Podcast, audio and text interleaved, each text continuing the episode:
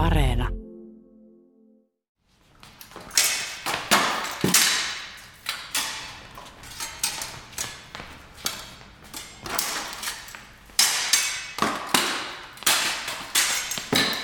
Olen saapunut Suomen historiallisen miekkailun seuran salille Helsingin Jakomäkeen. Salin seinillä on paljon erilaisia miekkoja ja miekkailuvarusteita. Salin keskellä kaksi miestä ottaa mittaa toisistaan. Kummallakin on käsissään vajaa metrin pituinen miekka ja halkaisijaltaan noin 30 sentin kokoinen pieni kilpi. Siinä taisi Ville saada aika hyvän osuman tuossa lopussa.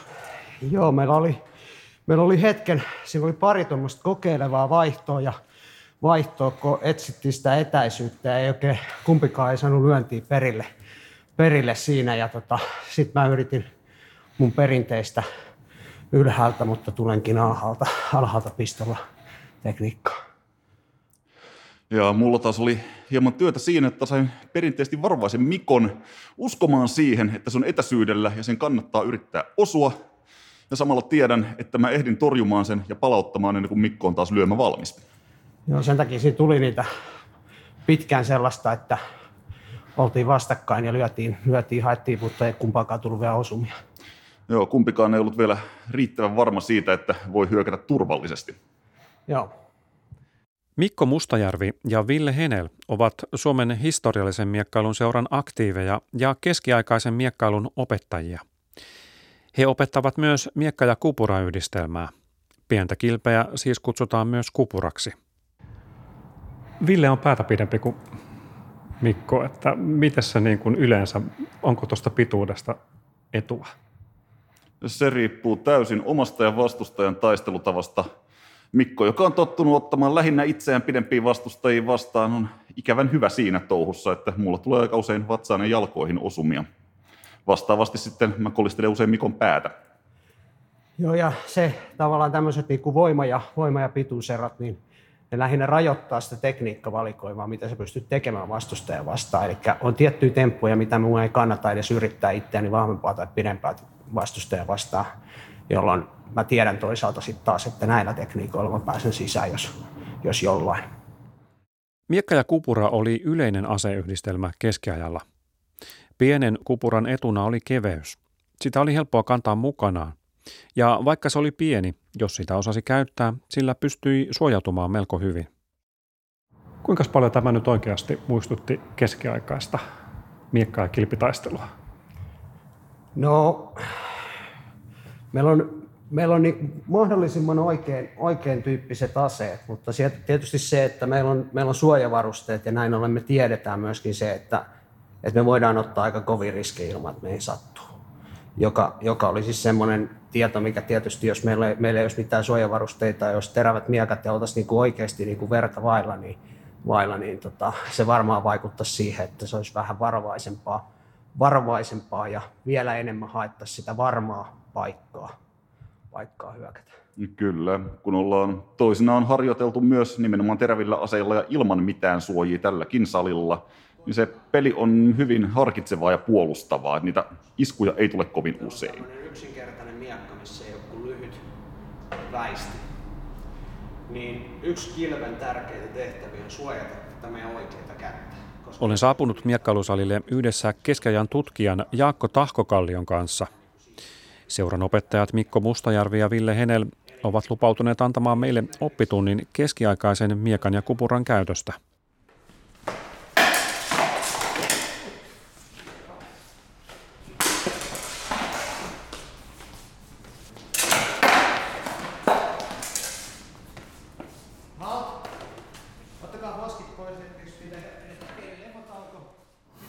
Jaakko, miltä toi tuntui tuo miekalla ja kupuralla taisteleminen? No oli tosi hauskaa ja tosi raskasta. Että ainahan se kaikissa kamppailujutuissa niin ei kun ei säännöllisesti tee sellaista. Sitten kun aletaan ottaa jotain tällaista matsia vähän, niin kyllä siitä tosi nopeasti menee ihan sippi.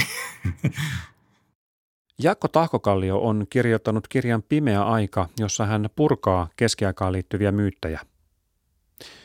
Tässä ohjelmassa otetaan selvää, millaista oikeasti oli keskiaikainen sodankäynti ja kuinka väkivaltaista julmaa aikaa keskiaika ylipäätään oli. Keskiaika on yleinen aihe elokuvissa, TV-sarjoissa, romaaneissa ja peleissä. Käsitykset keskiajan julmuudesta, väkivaltaisuudesta ja sotaisuudesta ovat niissä yleisiä. Usein keskiaikakuvaukset menevät aika tavalla pieleen, alkaen varusteista. Tuommoinen miekka- ja kupura-yhdistelmä, se on jotenkin näissä keskiaikaa kuvaavissa elokuvissa ja taistelukohtauksissa. Sellaista yhdistelmää ei juurikaan näe, mutta niin. se ilmeisesti oli kuitenkin se niitä yleisimpiä. Se oli äärimmäisen tavallinen myöhemmällä keskiajalla, mihin monet vaikka tällaiset leffat ja muut sijoittuu 1300-1400-luvulla, niin, niin vaikka kaikilla käsittääkseni kaikilla englantilaisilla ja jousimiehillä oli suurin piirtein tämmöinen miakka ja kupura, ja se oli semmoinen sivuasevarustus, ja myös siviilissä niin monet, monet kantoi sitä, että se oli tosi tavallinen, ja sitten niillä myös harjoittelu ja semmoinen miakkailu, vähän mitä me tuossa tehtiin, niin oli ilmeisesti aika tavallinen tämmöinen niin kuin harrastus, sitten ajattelin, ja ehkä, ehkä muidenkin, ehkä varakkaiden porvaria ja tällaistenkin keskuudessa, että se oli ihan semmoinen keskeinen kyllä perus, perusasesetti. Mutta ei niin elokuvallinen kuin joku pitkä miekka. Ei ole niin elokuvallinen, että elokuvissa miekan pitää melkein olla semmoinen, että siihen saa kaksi kättä kun elokuvamiekkailussa aina on tärkeää, että lyödään hirveän lujaa ja sitten tulee sellainen kohtaus, missä otetaan kahdella kädellä kiinni miekasta, lyödään vielä lujempaa ja se painottuu niin paljon semmoiseen niin isoihin lyönteihin ja semmoiseen mäiskimiseen. Että toihan on kuitenkin suhteellisen nopeasti, niin kuin tuossa huomattiin, vaikka mekä ei olla kokeneita, niin se tuommoinen yhden käden miekka niin liikkuu. Että sehän pistää ja iskee ja tekee kaikenlaista. Eikä niiden iskujen tarvitse olla mitään hirvettäviä sellaisia hirveän lailla liikeradan valtavia niin kuin huitasuja, koska sehän, jos se oikeasti on terävä se miekka ja se osuu, niin sehän tekee aika pienelläkin energialla, niin viiltää kaikki paikat ihan hajalle. Että varsinkin jos se ei ole haarniskaa, niin se on, on, on se aika erilaista. Niin, että pikemminkin semmoinen pistämistekniikka on ehkä ollut paljon yleisempi kuin sellainen juhva lyönti. Niin, eri keskeen vaiheessa oli tosi erilaisia miekkoja sekä pistämiseen että lyö, lyömiseen, että tavallaan molemmilla on paikkansa. Että varhaisemmalla keskeellähän tavallaan viikinkiajalla ja tällä ennen tuhatlukua niin, tai 1100-luvulle asti oikeastaan, niin monet miekathan on aika lyömäpainotteisia, että niiden miekkojen rakenne on sellainen, että ne on tehty, tehty leikkaamaan ja niillä on tarkoitus lyödä tai viiltää. Mutta sitten varsinkin myöhemmällä keskiajalla, kun tulee haarniskointi raska, tulee koko ajan raskaammaksi. Ja sitten haarniskahan pysäyttää kaikki tämmöiset lyönnit, hirveän hyvin miekan lyönnit. Että se, semmoinen niin kuin just sen takia se elokuvista nähtävä miekan huitominen ei ole kovin tavallista sellaisessa jossain keskeinen kenttätaistelussa ollut, kun ei se tee mitään haarniskoidulle ihmiselle. Niin sitten kehittyy miakkoja, jotka on tehty pistämiseen, ja, tai molempiin sekä että, ja sitten semmoisia, jotka on ihan pelkkiä, pelkkiä pistovälineitä, on varsinkin sitten 1300-1400-luvulla just tämmöisten haarniskoitujen kohteiden eliminoimiseen. Niin nimenomaan siis harniskaa, semmoista raskasta harniskaa vastaan, tai sellaista ihmistä vastaan taistellessa, niin pitää pistää niihin kohtiin, missä nyt voi olla mahdollisuus osua jonnekin. Kyllä, kyllä. Ei ole jo tavallaan, kun harniskat kehittyvät aluksi näitä niin sanottuja ketjuharniskoja tai tämmöisiä rengas, rengasharniskoja, ehkä oikeampi termi, niin, niin nekin suojaa aika hyvin monilta pistoilta. Et siihenkin on jo hyväksi, hyvä, jos on semmoinen pistämiseen oikein niin kuin erikoistu, erikoistunut ase, että pystyy semmoisesta 1100-luvun kunnan ketjuharniskasta saamaan jotain läpi. Mutta varsinkin sitten, kun tulee, tulee nämä levy, levyharniskat, niin sitten levystähän ei tietenkään voi, siitä ei voi lyödä läpi ja sitten levystä ei myöskään voi pistää läpi. Eli ainoa tapa mennä sen ohi jotain kautta tai sitten ruhjoa sitä jollain raskaalla tämmöisellä nuijamaisella, mutta ei sekään ehkä ole niin, niin tota tehokasta, että pitää päästä jostain läpi sieltä levyn, levyn raoista. Yleisesti käytetty määritelmän mukaan keskiaika alkoi Länsi-Rooman valtakunnan romahtamisen jälkeen 500-luvulla ja kesti noin tuhat vuotta. Useimpien ihmisten käsitykset keskiajasta ovat peräisin elokuvista tai TV-sarjoista, joissa käydään näyttäviä suuria taisteluita. Useimmiten ne sijoittuvat myöhäiskeskiajalle, eli 1200-luvun lopulle tai 1300- tai 1400-luvuille. Yksi tunnetuimmista keskiaikaelokuvista on Braveheart. Siinä kuvataan skotlantilaisten kamppailua englantilaisia vastaan 1200- ja 1300-lukujen taitteessa. Skotlannin itsenäisyyden puolesta taisteleen William Wallacein johdolla skotit käyvät usein lukumääräisesti suurempia englantilaisjoukkoja vastaan. Elokuva voitti viisi Oscaria – Braveheart on kuuluisa historiallinen elokuva siitä, että siinä ei ole juuri mikään niin kuin, pidä paikkansa, mikään fakta, eikä, eikä myöskään niissä taistelu, kohtauksissa alkaen kaikesta varustuksesta ja muusta, niin, niin, ja sitten siellä on Sterling, Sterlingin sillan taistelu, jos ei ole lainkaan siltaa ja kaikkia tämmöisiä pikkuvirheitä. Mutta vaikka se Braveheartin, Braveheartin taistelu, missä skotit käyttää näitä improvisoituja keihäitä tai tämmöisiä seipäitä ja sitten yllättää sillä tavalla englantilaisen ratsuväen, niin, niin siinä on käytetty ikään kuin joku pieni idea otettu niin oikeasti historiasta, eli skotit käytti tämmöisiä keihäsmuodostelmia kyllä, jalkaväkeä, jolla oli keihät, jotka taisteli niin kuin tiiviinä ryhmänä ja pystyi puolustautumaan ratsuväkeä vastaan, mitä itse asiassa tapahtui vaihtelevan niin kuin usein, niin läpi keskiajan kyllä tämä niin kuin tiedettiin, että keihään aseistautunut ratsuväki, jalkaväki pystyy pysäyttämään ratsuväen. Oli siinä tämmöinen niin kuin totuuden ikään kuin siemen, mutta se ajatus, että se olisi joku yllätys niille englantilaisille, kun niillä oli puuseipäät, jotka ne nostaa sitten sen ratsuväen rynnäkön eteen niin kuin viime hetkellä, ja sitten ne on yllättyneitä ja törmää niihin, niin se on tietenkin ihan täyttä fiktiota, että totta kai ne niin tiesi, että niillä oli keihäitä, ja, ja sitten taistelu käytiin niin kuin tietoisena niistä toisen vahvuuksista ja heikkouksista. Ja sitten ylipäätään ne Braveheartin taistelut ja monet muut taistelut, niin on ehkä sitten sillä oikeastaan aina keskiaikaisissa elokuvissa ne taistelut on tietyllä mielessä kaoottisempia kuin oikeat taistelut. Vaikka toki sodankäynti on kaoottista, niin niissä aina se taistelu menee semmoiseksi sekamelskaksi, että siellä ihmiset niin kuin menee ne joukko, tavallaan vastapuolet menee sekoittuu toisiinsa ja siellä yksittäiset miehet sitten taistelee yksittäisiä toisia miehiä vastaan ja se on semmoinen hullun mylly. Ja sitten oikeasti kuitenkin keskiaikaisissa taisteluissa niin pyrittiin tietysti pitämään se oma joukko, niin se kohesio yllä, että se on, on tiivis rintama tai kilpimuuri tai tämmöinen keihäsmuuri ja tavallaan kohdataan toinen osasto ja se on niin kuin, se, että jos se menee sellaiseksi hullunmyllyksi, niin sittenhän se, ei ole, sittenhän se on ihan niin kuin korkeammassa kädessä, että miten se päättyy, sitä pyrittiin aina viimeiseen asti välttää.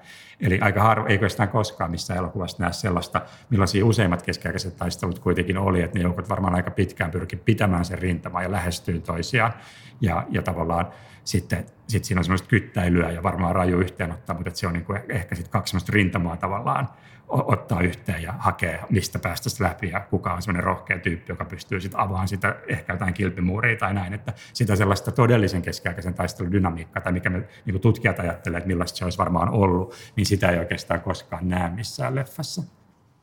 Yksi tuoreimmista keskiaikaan sijoittuvista elokuvista on The King – se kuvaa Englannin kuninkaan Henrik V valtakauden alkua.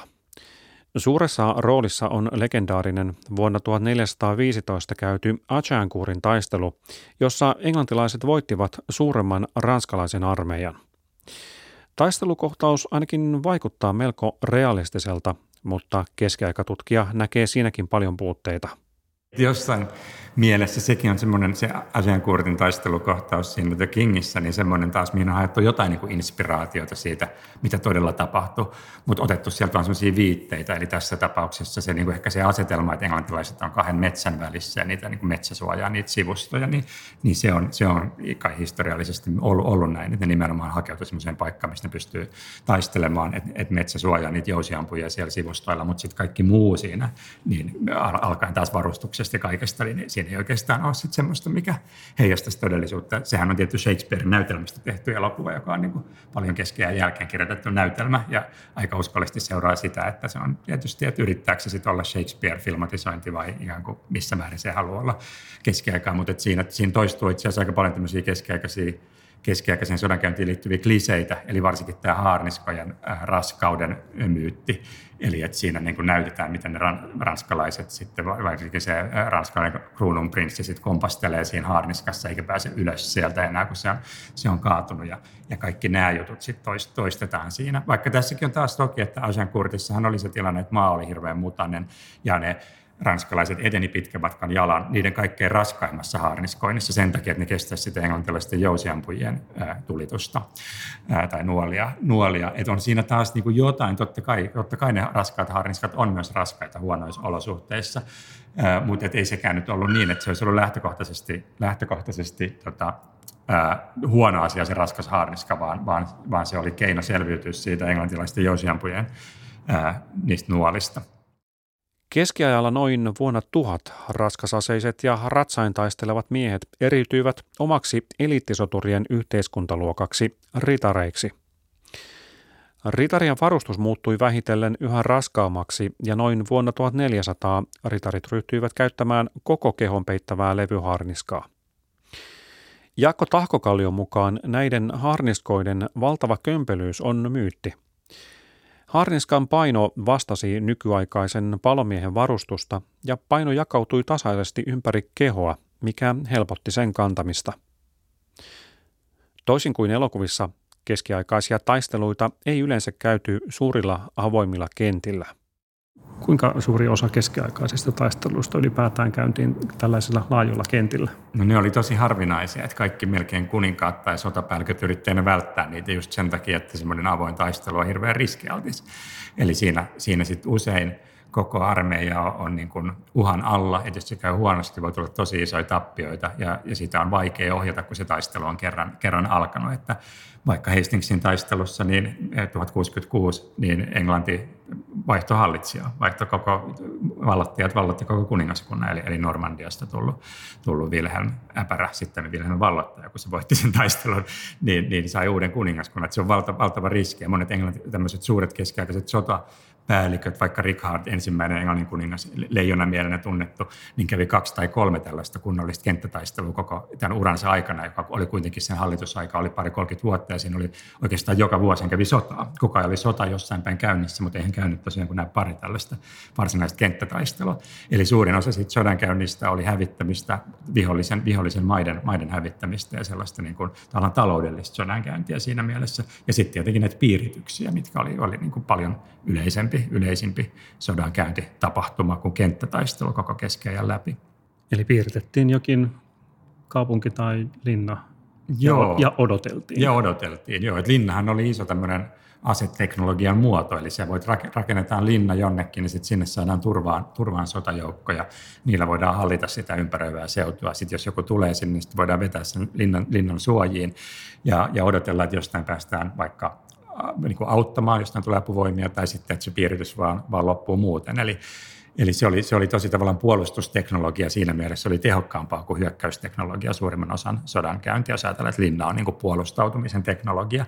Ja sitten sit odoteltiin ja tietenkin sit se oli molemmille osapuolille yleensä aika rankkaa se piirittäminen, että ne piirittäjät on siellä, siellä säiden armoilla siellä ulkona ja niillä sitten helposti, kun ollaan staattisesti yhdessä paikassa ja, ja pitkään, paljon ihmisiä, niin kulkutaudit alkaa, alkaa, on vaikea ylläpitää hyvää hygieniaa ja kulkutaudit leviää ja voi olla vaikea saada sielläkin ruokaa ja sitten tietenkin linnan sisällä on samat ongelmat ja, ja voi ruoka, ruoka loppua, että, että tämä oli sitä tavanomaisinta varmaan keskiajan sodankäyntiä. Tylsää. Niin, suurin osa ajasta todella tylsää. Ja sitten myöskään, että jos ajatellaan jotain piirityksestä kertovaa elokuvaa, niin monestihan siinä sitten koko ajan ammutaan nuolilla toista sekä muurilta että ylhäältä, niin kuin alhaalta ylös, ylhäältä alas. Ja tietenkin tosiasia on se, että eihän nyt miettiä, että paljon jollain, jossain linnassa on voinut olla nuolia. Eihän ne ole voineet ampua niitä, kun äärimmäisen harkiten niissä tilanteissa, että joku hyökkää. Ja samaten niillä hyökkäilläkin on rajoitettu määrä nuolia. Että ihan tämmöiset niin rajoitukset on, on, tosi isoja, isoja. Tämä itse asiassa koskee myös kenttätaistelua ja niiden kuvaamista. Että monesti kenttätaistelu, kun halutaan kuvata niin realistinen kenttätaistelu, niin sitten siellä on näitä pitkäjousimiehiä. Braveheartissa on näitä ja siinä The Kingissä on näitä ja ammutaan sitten semmoisella korkealla kaarella valtavan kauas niitä nuolia hirveän paljon koko ajan. Ja sitten taas oikeasti sillä jousimiehellä voi olla ehkä 20 nuolta tai korkeintaan vaikka 40 nuolta siinä taistelussa ää, käytettäväksi. Että ei se on täytyy aika tarkkaan miettiä, että missä kohtaa ne ammutaan. Ja siksi just vaikka keskiältä ei ole mitään sellaista niin kuin evidenssiä, että olisi ikinä ammuttu silleen ballistisesti korkealla kaarella, mikä on leffojen vakioteema nykyään sellainen ikoninen, että jousiampuja vetää se jousi ja osoittaa ylös silleen, ja sitten ne nuolet sataa taivaalta. Voi olla, että joskus ammuttiin ne, mutta siitä ei ole mitään keskiaikaista evidenssiä, ei ole mitään kuvia tai muuta, mitkä kertoisi tästä. Ja se on ihan niin kuin, tavallaan käy järkeen, jos ajatellaan sitä nuolten hintaa, että oikeasti niitä on ollut järkevä ampua vasta ehkä jostain sadan metrin tai se, semmoiselta etäisyydeltä, millä voidaan ammutaan sitä aika laakana ja aika todennäköistä, että niissä on tarpeeksi energiaa, että ne vahingoittaa ja muuta. Että kaikki logistinen, logistiset rajoitukset sitten vaikuttaa hirveästi kuitenkin sodan käyntiin.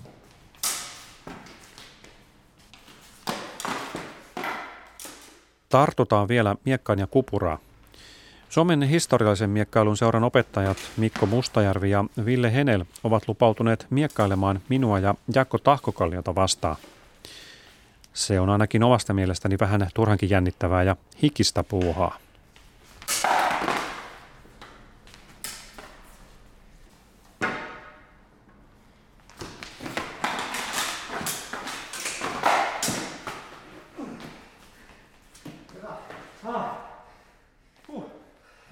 Mikko, mites meille olisi käynyt keskiajalla Jaakon kanssa? teillä olisi molemmilla ollut niin tota, useampi piste monessa tapauksessa, niin joko päästä tai rintakäästä läpi ja sitten pienempiä viltoja oli aika paljon tuossa tuossa matkan varrella. Että, et kyllä huomaa sen, että kun vaikka olette kokemattomia miekkailijoita, niin heti kun laitetaan takit ja turvavälineet päälle ja huomaatte, että ei tämä nyt niin paljon satukkaan, niin siellä pystyy ottaa ihan erilaisia riskejä turvavarusteiden sisällä. Miltä se Jaakon ja Villen taistelu näytti? Se oli ihan mielenkiintoista seurata, että, että Villellähän on niin tuossa näki, että, näki, että sit siinä vaiheessa, kun, kun Ville taistelee sellaista vastustajaa vastaan, jonka kanssa hän on aikaisemmin otellut, niin hän on pikkasen erilainen niin kuin tyyli ja tekniikka kuin mua vastaan ja vastaan. Ja sitten semmoiset perustemput, mitkä ei enää mulle mene läpi, että lähdetään tuolta yläkautta niin tota pyöräyttää miekkaa, miekkaa niin tota, esimerkiksi niin kolisi aika paljon jalkalla päähän. Niin siinä tulee sellaisia hetkiä, että sä tajuut, että nyt tämä miekka on mennyt, sä vaan odotat siihen vähän, että mihin, mihin kohtaan tänne kolahtaa jonnekin, kun sulla ei enää itsellä niin sen tilanteen hahmotusta, kun sä et niin kuin kropalla tunne sitä, että missä ne nyt menee ne kilvet ja miekat, niin Joo. siinä ja oli siinä tavallaan, muutama. Kyllä, ja varmaan siinä tavallaan tulee sekin, että kun ei ole tottunut siihen käsittelyyn, niin jossain vaiheessa sulla on tavallaan se tasapaino me juuri sillä hetkellä mennyt. Mm. Niin silmät, silmät toimii ja aivot tajuu, että okei, nyt tulee Joo, siinä on perille, vähän semmoinen, mutta en semmoinen sekunti, että tiedät, että tämä näyttää tosi tyhmältä, mutta sä et tiedä yhtään, mitä tässä voi tehdä kuitenkin. Mitäs mulla meni sua vastaan? No, tota, siis kyllähän sä sait muuhunkin muutama osuma. useimmiten, useimmiten, usein, useimmiten niin tota jälkikäteen.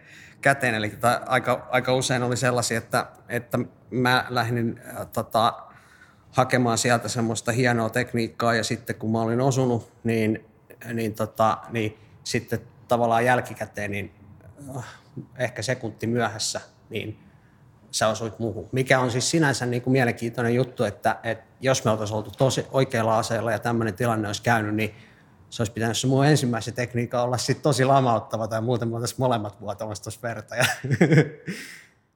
Miekka- ja kupurayhdistelmä siis loistaa poissaolollaan elokuvien keskiaikaisissa taisteluissa. Se oli kuitenkin yleisin aseyhdistelmä keskiajalla. Sitä opettelivat ja käyttivät niin aateliset kuin porvaritkin. Meillä on tässä kirja, joka on melko tuore, mutta nämä kuvat ovat siis keskiajalta ja kuvaavat nimenomaan tätä Miekka- ja Kupura-taistelua. Onko tämä jonkinlainen taisteluopas? Joo, tämä, on, tämä kirja on Royal Armorissa säilytettävä, säilytettävän käsikirjoituksen kopio. Sen nimeä tai alkuperäistä nimeä tai kirjoittajaa ei tunneta. Et nykyisin se tunnetaan tällä Royal Armorin arkistonumerolla 133. Ja tämä kuvaa nimenomaan taistelua ja taistelutekniikoita miekalla ja kupuralla sellaisessa tilanteessa, missä kummallakaan taistelijalla ei ole mitään suojavarustusta tai vaatteita kummempaa harniskaa päällä. Kelle tämä on tehty tämä opas? Onko se yleensä kaikille, jotka näitä ovat kantaneet? Se ei, se ei ole tiedossa. Tämä, tämä opas ei, ei kerro sitä. Tiedetään muista lähteistä se, että sillä alueella Frankoniassa, Frankonian, Frankonian piispanistuimen hallinnassa olevalla alueella, niin oli hyvin aktiivinen tämmöinen oikeudellisten kaksintaisteluiden perinne ja niihin oikeudellisiin kaksintaisteluihin osallistui myöskin – myöskin ihan, ihan tavan kansalaisia, mutta he ei välttämättä olleet luku- ja kirjoitustaitoisia, eli, eli he ei varmastikaan ainakaan, ainakaan näistä teksteistä olisi, olisi mitään, mitään hyötyä saanut. Toisaalta että sinä aikana niin tällaisen kirjan, kirjan tekeminen, tekeminen kaikki ne kuvineen niin on ollut varmaan melko, melko työtelijäs ja tota, pitkäaikainen projekti, mikä on vaatinut paljon työvoimaa, väriaineita, aineita ja kirjoitus- ja piirtotaitoisia munkkeja mahdollisesti sitä tekemään. Eli se alkuperäinen teos on valmistuessaan ollut melko arvokas. Ja siinä ei tosiaan siinä ei ole edes omistuskirjoitusta, niin kuin monessa myöhemmissä lähteissä, joten me ei me ei oikeasti tiedetä, kenelle se on tehty. Mutta me tiedetään, tiedetään tosiaan se, että tässä, tässä kyseisessä teoksessa opettajana toimii, toimii pappi ja, ja hänen oppilaanaan toimii sitten henkilöitä, jotka, joita kuvaillaan eri sanoilla oppilaiksi tai, tai suojateiksi. Ja sitten täällä, täällä tuota, kirjan viimeisillä sivuilla niin tämä pappi, pappia vastaan asettuu myöskin, myöskin niin tota, tämmöisen hiukan ylemmän luokan, luokan naisen asuun pukeutunut Lady Valpurgis, joka, tota, joka saattaa olla niin kuin oikea lady nimeltä Valpurgis tai sitten Frankkonian suojeluspyhimys, joka oli myöskin pyhä Valpurgis siinä aikana. Ja se on myöskin yksi semmoinen mysteeri, mitä me ei niin kuin tiedetä tämän, tästä kyseisestä kirjasta ja siitä, mitä tämä kirja esittää. Mutta periaatteessa voisi olla mahdollista, että tässä olisi todista siitä, että naisetkin miekalla ja kupuralla taistelivat. Siihen, siihen on olemassa tiettyjä viitteitä, eli Frankkonian alueella niin noin 200 vuotta sen jälkeen, kun tämä lähde on kirjoitettu, niin lainsäädännöllä kumottiin naisten ikiaikainen oikeus osallistua oikeudellisiin kaksintaisteluihin ja tuntuisi aika omituiselta, että lainsäädännöllä kumotaan oikeus, jota ei ole koskaan ollut olemassa. Eli varmastikin tämmöinen oikeus ainakin on ollut olemassa. Se ei tietenkään kerro siitä, että kuinka yleistä se yleistä tai harvinaista, niin, niin naisten osallistuminen näihin kaksintaisteluihin on ollut. Miekan ja kupuran käyttöä opettava taisteluopas on peräisin 1300-luvulta. Sitä on tutkinut ja soveltanut myös Mikko Mustajärvi.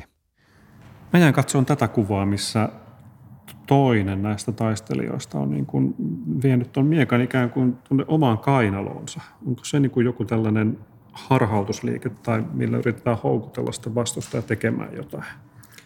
Joo, tässä, tässä kuvassa tosiaan, tosiaan tämä, tämä pappi on, hänellä on kilpi tuossa edessä ja miekka tuolla, tuolla kainalossa kärki taaksepäin. Ja se on, tämä, se on tämän järjestelmän custodia prima, eli ensimmäinen varoasento. Ja yksi semmoinen mahdollinen käyttö, mikä sillä on, niin on se, että, että sillä pidetään oma, oma miekka piilossa sillä tavalla, että vastustaja ei pääse, pääse siihen miekkaan käsiksi, ei pysty sitomaan sitä miekkaa omalla miekallaan ja sitten toisaalta, jos on tuntemattomampi vastustaja, niin hän ei myöskään tiedä, että minkä pituinen miekka sulla siellä on. on. Et tyypillistähän, kun ei ole minkäänlaisia suojavarusteita, niin usein turvallisin tapa hyökätä on se, että sä saat houkuteltua vastustajan niin kuin miekan eteen, jolla sä pystyt sitten kilvellä tai miekalla, miekalla niin työntää sitä poispäin pitämään turvassa ennen kuin lähdetään, lähdetään hyökkäämään. Ja niin pitkään kun, kun pappi on tuolla miekka kainalossa, niin, niin hän voi sieltä nopeasti lyödä, lyödä jolloin tämä vastustaja ei, ei pysty tekemään muuta kuin ensimmäisenä torjumaan sen iskun.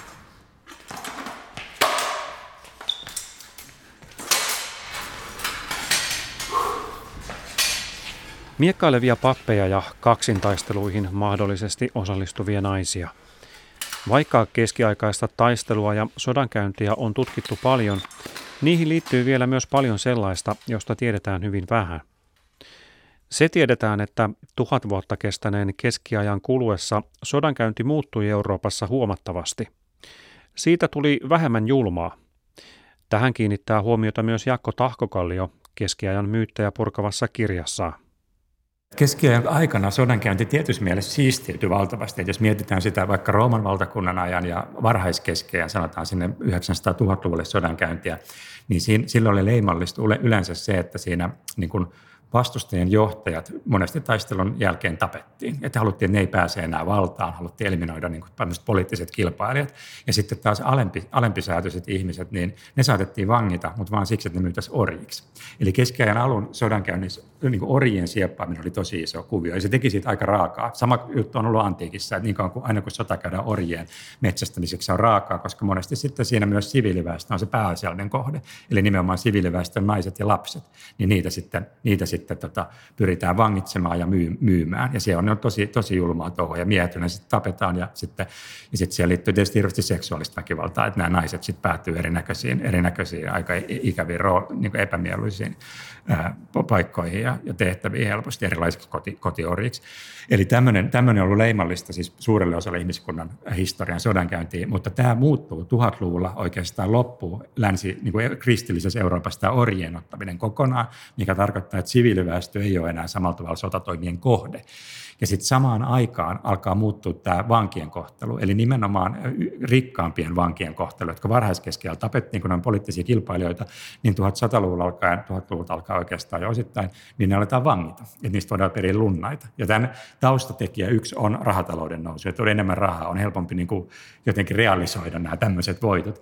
Ja, ja se, on, se on iso muutos, koska se muuttaa sit sitä odotusta, että miten tämä taistelu loppuu. Varsinkin se, nämä 1100-luvun ritareita, ratsastavia sotureita, niin heidän niin kuin, tavallaan todennäköinen kohtalo sen taistelun jälkeen on ihan erilainen kuin niiden aiemman, pari edellisen sukupolven niin kuin, e-, eliittisoturien. Ja se vaikuttaa siihen sodankäyntiin, koska sitten on mahdollisempaa antautua ja on niin kuin vähemmän järkevää joissain tilanteissa taistella ihan loppuun asti. Se taloudellinen vahinko on iso, että niistä vedetään kaikki irti niistä lunnastilanteista, että siinä menee kyllä sitten maita ja karjaa ja kaikkea todella paljon, mutta se on kuitenkin eri asia kuin heittää henkensä. Ja niitä vankeja myös kohdellaan sitten yleensä kohtuullisen hyvin, niitä eliitti, rikkaampia, rikkaampia vankeja. Se muuttaa aika paljon sodankäyntiä. Jos jätetään sodankäynti pois, kuinka julmaa ja väkivaltaista aikaa keskiaika ylipäätään oli? Useimmat ihmiskunnan historian aikakaudet on meidän nykypäivän verrattuna ollut todella julmia ja todella väkivaltaisia. Eli tavallaan toleranssi väkivallalle on ollut matalampi ja vaikka rangaistukset on ollut julmempia. Ja siinä mielessä keskiaika on ollut julma aikakausi, mutta se on samalla tavalla kuin useimmat tosiaan ihmiskunnan historian aikakaudet. Eli tietenkin olot oli levottomampia kuin nykyään, niin kuin melkein kaikissa esimodernissa yhteiskunnissa. Henkirikoksia tapahtuu enemmän kuin nykyään. Edelleen tämä pätee kaikkiin kulttuureihin. Ja on niin kuin jonkin verran ehkä semmoinen keskiajan julmuuden se silmiinpistäviä näkyvin ilmiö on näitä tämmöiset raat, vaikka kuolemanrangaistukset, joita oli jonkin verran, eli tämmöisiä erinäköisiä palottelurangaistuksia ja muita. Mutta niissäkin pitää muistaa, että ne ei ollut mikään keskiajan peruskuolemanrangaistus oikeastaan koskaan ja missään, vaan ne liittyy ennen muuta tämmöisiin poliittisiin, poliittisiin kriiseihin, eli tämmöisiin näyttäviin kuolemanrangaistuksia, joita toteutettiin jollekin, joka oli yrittänyt kaapata vallan tai tehnyt jotain tämmöistä äärimmäisen vaarallista, niin sitten vaikka joku, joka on ikään kuin symboliikkaa vähän tämä, paitsi että halutaan tehdä kauhean, että mä näyttää tätä hirveä esimerkki, niin että joku on yrittänyt rikkoa tämän valtion, joka on vähän niin kuin yksi ruumis, ajatellaan tämmöisessä myöhäiskeskään poliittisessa teoriassa, niin sitten tämä ihminen itse pilkotaan, pilkotaan palasiksi. Eli kyllä, kyllähän tällaisia rangaistuksia tehtiin, mutta tosiaan se perus kuolemantuomio keskellä oli kuitenkin hirttäminen. Onhan sekin toki julma asia, mutta ei se on eri asia kuin, kuin palottelu tai joku tämmöinen hitaasti äh, surmaaminen. Ja sitten jo, on, on jonkin verran ollut muitakin, teilaaminen, eli tämmöinen jäsenten murskaaminen, niin se on ollut rangaistus, mitä joillain alueilla Euroopassa on sovellettu myös ikään kuin normaalimpiin, normaalimpiin rikoksiin. Mutta semmoinen ajatus, että kaikki keskiajan kuolemanrangaistukset olisi ollut tämmöisiä jotain palottelu- tai muita, muita tuomioita, niin se on todella kaukana totuudesta. Että kyllä se tyypillinen niin kuin keskiajan kuoleman tuomittu, niin se oli semmoinen – irtolaismies, jolla oli tämmöinen aika pitkä epäonninen historia ää, takana, että hän oli tehnyt paljon kaikkia pikkurikoksia, varkauksia, pahoinpitelyjä ja tämmöisiä. Ja sitten hän jäi kiinni ja kuka, hänen kohtalonsa ei oikein kiinnostanut ketään ja sitten hänet hirtettiin. Että tämä on se tavallinen keskiajan kuolemaan tuomittu. Mielikuvissa kidutus oli keskiajalla yleistä ja keskiaikaan sijoittuvissa elokuvissa ja TV-sarjoissa kidutus on usein jopa sadistista. Jaakko Tahkokallion mukaan keskiajalla todellisuus oli toista – Kidutusta ei nähty hyvänä asiana ja useimmiten siihen suhtauduttiin kielteisesti. Kirkollinen arvomaailma ja, ja tavallaan myös ehkä sitten aatelin arvomaailma, niin ei pitänyt sitä minään niin kuin hyvänä ja kunniallisena asiana aiheuttaa niin kuin tuskaa tuskan aiheuttamisen vuoksi kellekään. Tietenkin aina kun käydään sotia on väkivaltaa, niin tapahtuu myös kaikkea sellaista. Ja, mutta ei, ei keskiajalle ehkä mitenkään leimallisesti. Että se keskiajan semmoinen virallinen kidutus, mitä tapahtui oikeuslaitoksen sitten toiminnan piirissä, oli aika, aika rajattua ja se alkoi oikeastaan vasta myöhemmällä keskiajalla, että siinä liittyy tämmöinen oikeushistoriallinen käännös, että kun varhaisemmalla keskiajalla käytettiin kaikkein vaikeimpien rikosten ratkaisemiseksi tämmöisiä niin sanottuja Jumalan tuomioita. Eli jos oli joku oikeusjuttu, missä ei, ei saatu ratkaisua, oli kyse henkirikoksesta yleensä, niin sitten saatettiin tehdä tämmöinen tuli- tai vesikoe, joita on sitten ollut popularisoitu erinäköisissä yhteyksissä. Mutta kuitenkin, että piti kantaa vaikka kuumaa rautaa ja sitten ää, muutama askel, sitten se sidottiin se palovamma, katsottiin paraneeksi. Jos se paranee, niin sitten on henkilö, Jumala osoittaa, että hän on syytön ja näin poispäin. Eli oli tämmöinen aika irrationaalinen tapa ratkaista. Taas aika harvoja oikeustapauksia, eli tämmöisiä umpikujaan päätyneitä vakavia, vakavia rikoksia, kun ei saada asiaa selväksi ja jotenkin tämä pitää saada nyt ratkaistua. Ja nämä kiellettiin, nämä, nämä tuli- ja vesikokeet kiellettiin siinä vuoden 1200 vaiheella. Kirkko kielsi ne, papisto oli osallistunut siihen, ja kun kirkko määräsi, että papit ei saa osallistua näihin enää, sitten ne loppu. Ja tämän tilalle piti löytää tähän niin prosessiin joku ratkaisu sellaisiin tapauksiin, missä ei saada, ei ole, ei ole todistajia, teknis, tekninen tutkinta on aika olematonta, ei ole moderneita tämmöisiä teknisen tutkinnan keinoja, niin sitten piti löytää jotain keinoja ratkaista vakavia rikoksia, ja siihen kohtaan otettiin sitten juridinen kidutus niin kuin sisään oikeusjärjestelmiin. Se otettiin itse asiassa roomalaisesta oikeudesta, eli tämä kuuluu antiikin Rooman oikeusrepertuaariin. Ja sitten sit alettiin ihan niin kuin laillisesti kiduttaa ihmisiä tietyissä, tietyissä vakavissa tämmöisissä ää, rikostilanteissa. Mutta niissäkin se kidutuksen ehkä, ne, ne menetelmät ei ehkä ole ihan niin värikkäitä kuin mitä sitten vaikka elokuvissa TV-sarjoissa tämmöinen jossain Game of Thronesissa tällainen sadistinen kiduttaminen, vaan se oli aika tarkkaan sitten kuitenkin kontrolloitu, kontrolloitu toki äärimmäisen niin kuin julmaa toimintaa, mutta jossa sitten niin kuin tärkeimmät kidutusmuodot oli, oli erinäköinen niin kuin, sitominen ja tämmöinen jäsenten venyttäminen, että saadaan sitoa jollain kivulialla tavalla johonkin penkkiin, johonkin kaarevaan penkkiin. Sitten myöhemmin ihan kesken lopulla tulee sitten varsinaiset piinapenkit, missä voidaan kiristää. Ja sitten myös, että kaadetaan vettä naamalle tai pakotetaan juomaan paljon vettä. Eli hyvin samantapainen kiduttamisen tapa, mitä nykyään vaikka tiedustelupalveluidenkin tiedetään käyttäneen just kuulusteluissa, kun ei haluta aiheuttaa pysyviä pysyviä vammoja, mutta halutaan aiheuttaa niin äärimmäisen suurta tuskaa, ahdistusta, pelkoa, niin nämä oli sitten niitä keskeään tavallisimpia, tavallisimpia niin kidutuskeinoja, joita käytettiin 1200-1400-luvulla sitten lähinnä. Esimerkiksi tämä rautaneitsyt kidutusväline, on kuinka keskiaikainen se oikeastaan niin, oli? Tämä on hieno esimerkki tällaisesta keskiaikaisesta kidutusmyytistä, että kun keskiaikaan liittyy, keskiaikaan liittyy tämmöinen tai meidän keskiaikakuva on tämmöinen oikein kidutusmuseo-instituutio nykyään, että monissa kaupungeissa on tämmöisiä keskiaikainen kidutusmuseo, vaikka Tallinnassa tai Amsterdamissa, turistikadulla on monesti tällainen, ja niitä, mä en tiedä voiko niitä välineitä tilata jostain postimyyntiluettelosta vai miten niitä saa, koska ne on yleensä aina samanlaisia, ja ne ei oikeasti ole keskiaikaisia, vaan niissä on tiettyjä tämmöisiä keskiaikaisiksi uskottuja kidutusvälineitä. Ja, ja tämä Rautaneitsyt, Iron Maiden, josta tämä rock-yhtiökin ottanut on nimensä, ne on ehkä pahamaineisin näistä. Eli tässä on tämmöinen niin kuin, ikään kuin kotelo, johon ihminen suljetaan, ja sitten siinä on tämmöisiä piikkejä, jotka, jotka sitten tekee ihmiseen reikiä, mutta sillä tavalla, että ihminen ei kuitenkaan kuole heti, vaan hitaasti kituu siellä sitten. Ja, ja tämä on tämmöinen esine, josta ei ole mitään keskiaikaista dokumentaatiota, ei 1500-1600-luvun dokumentaatiota, joka sitten 1700-luvun muistaakseni jälkipuolella vasta putkahtaa esiin Saksassa – ja, ja äh, niin kuin esitellään tämmöisenä muinaisena keskiaikaisena kidotuslaitteena. Se on sitten tuhoutunut sodassa, se alkuperäinen rauta, rautaneitsyt, mutta sitten tehtiin 1800-luvulla kopioita, että me aika hyvin tiedetään millainen se on. Ja se on ilmeisesti tämmöinen eräänlainen häpeä viitta, ehkä 1600-luvulta, jolloin jalkapuun lisäksi käytettiin tämmöisiä, saatettiin ihminen sulkea vaikka tämmöiseen koteloon niin kuin julkisesti häpeämään, johon sitten 1700-luvulla tämmöinen saksalainen historiaharrastelija lisäili näitä piikkejä sitten, että siitä saatiin tämmöinen hienompi, hienompi strumenti. Tai julmempi instrumentti. Ja sitten siitä tuli hirveän suosituksia, tehtiin kopioita, ja se liittyy tähän 1800-luvun tämmöiseen kauhukabinettiharrastukseen, että silloin just nämä valistusajan tai tämmöisen 1800-luvun viktorianisen ehkä ajan, ajan keräilijät oli hirveän innostuneita näistä keskiaikaisista tai varhaismoderneista tai kuvitelluista sellaisista kidutusesineistä, ja, ja he sitten teki näistä kopioita, koska se tuntui niin, oli niin makeen keskiaikainen asia, että kyllähän tämmöinen täytyy saada. Ja, ja just ehkä heijastaa sitä, että että, että tämmöistä valistuksen vähän tirkistelevää tai 1800-luvun tirkistelevääkin suhtautumista siihen menneisyyteen, että on samalla jotenkin tosi jännää, että näillä olisi ollut tämmöisiä, tämmöisiä laitteita, mutta se on kyllä ihan, ihan, ihan keksitty, keksitty laite jos miettii näitä keskiaikaan liittyviä myyttejä, väkivaltaisuutta, impulsiivisuutta, tämmöistä hillitöntä seksuaalisuutta tai sitten tällaista välinpitämätöntä suhtautumista lapsiin, niin mistä nämä myytit oikein juontaa juurensa?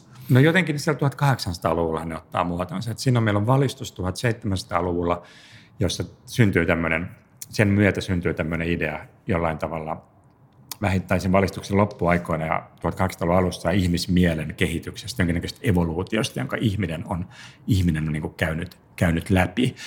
Et, et ehkä mm, nimenomaan ehkä 1800-luku on tämä aika, että sitten oikeastaan se niin romantiikan, romantiikan myötä, myötä niin, niin aletaan ajatella, että on ollut tämmöinen ihmishenki muuttuu, se muuttuu niin kuin ajassa ja sitten keskiajan rooliksi jää sitten edustaa tätä ei-modernia, että on semmoinen suuri hyppäys, on esimoderni ja moderni ja on tapahtunut tämä laadullinen muutos ja keskiajan keskiaika on se, se rinnastuu vähän niin kuin primitiivisiin kansoihin. 1800-luvullahan syntyy antropologia, tämmöinen moderni etnografia, ja siinäkin on aluksi, nimenomaan 1800-luvun lopulla, ehkä 1900-luvun alussa vielä aika paljon semmoista ajattelua, että on primitiivinen mieli, joka, jota sitten mennään tutkimaan Amazonin viidakkoihin tai Papua uuteen Gineaan, ja sitten ajatus siitä, että, että keskiaika on tämä meidän oman kulttuurin se primitiivisen mielen aika. Että ne rinnastuu hyvin, hyvin, hyvin voimakkaasti. Että tämmöisiä, tämmöisiä mielikuvia on rakennettu ja sehän on meillä jollain tavalla, tai on ollut meidän kulttuurissa sellainen kiva ajatus myös, että 1800-luvun ihmisille ehkä, että me ollaan jätetty tämmöinen aika, että, että me ei olla enää samanlaisia kuin jotkut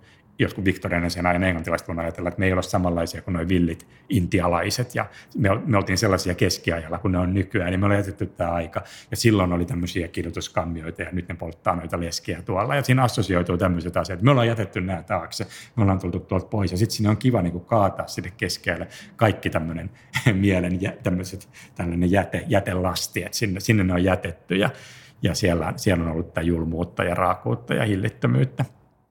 Myytit keskiajan julmuudesta, väkivaltaisuudesta ja impulsiivisesta hillittömyydestä ovat yhä vahvoja, vaikka keskiaikatutkijat pyrkivät tuomaan esille monipuolisempia näkemyksiä.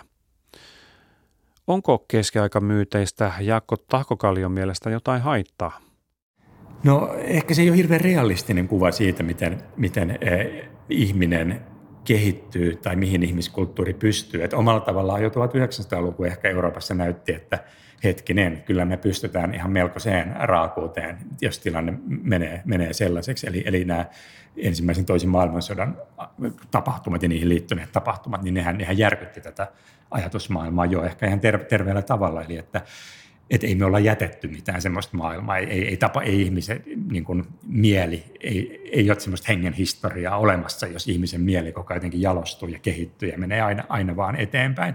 Ja ehkä nykyään niin sellainen pieni riski, ja sitä näkeekin välillä, välillä puhuttavan, e, on, on semmoisia tähän valistuksen perintöön hyvin voimakkaasti sitoutuneita ajattelijoita, jotka vaikka nykyäänkin uskoo äärimmäisen voimakkaasti teknologian ja kehityksen mahdollisuuksiin ratkaista kaikki meidän ongelmat. Ja jotkut näistä itse asiassa on nostanut myös tätä keskiaikaa pahassa merkityksessä siihen rinnalle, että ei, ei pidä palata keskiajalle, vaan meidän pitää koko ajan mennä, mennä eteenpäin. Ja heiltä välillä kuuluu vähän sellainen usko, että me ollaan jätetty tämä. Jos me uskotaan tähän meidän omaan valistustarinaan ja teknologian edistyksen tarinaan, niin kaikki ongelmat ratkee. Ja, ja se on jo jossain määrin vaarallista, koska ei välttämättä ratkee. Et, me tullaan uudenlaisiin tilanteisiin, että vaaditaan uudenlaisia ratkaisuja. Ja, ja silloin, silloin ainakin, jos me hirttäydytään johonkin semmoiseen yhteen, yhteen narratiiviin, joka sitten sanelee meidän maailmankuvan, niin se ei ainakaan hyvä asia. Et eihän nyt keskiaikaa koskevat myytit nyt ehkä mitenkään akuutisti ole vaarallisia, mutta ne voi olla osa sellaista maailmankuvaa, joka ei välttämättä anna parhaita edellytyksiä ratkoa oikeasti niin tulevaisuuden, tämän päivän tulevaisuuden ongelmia.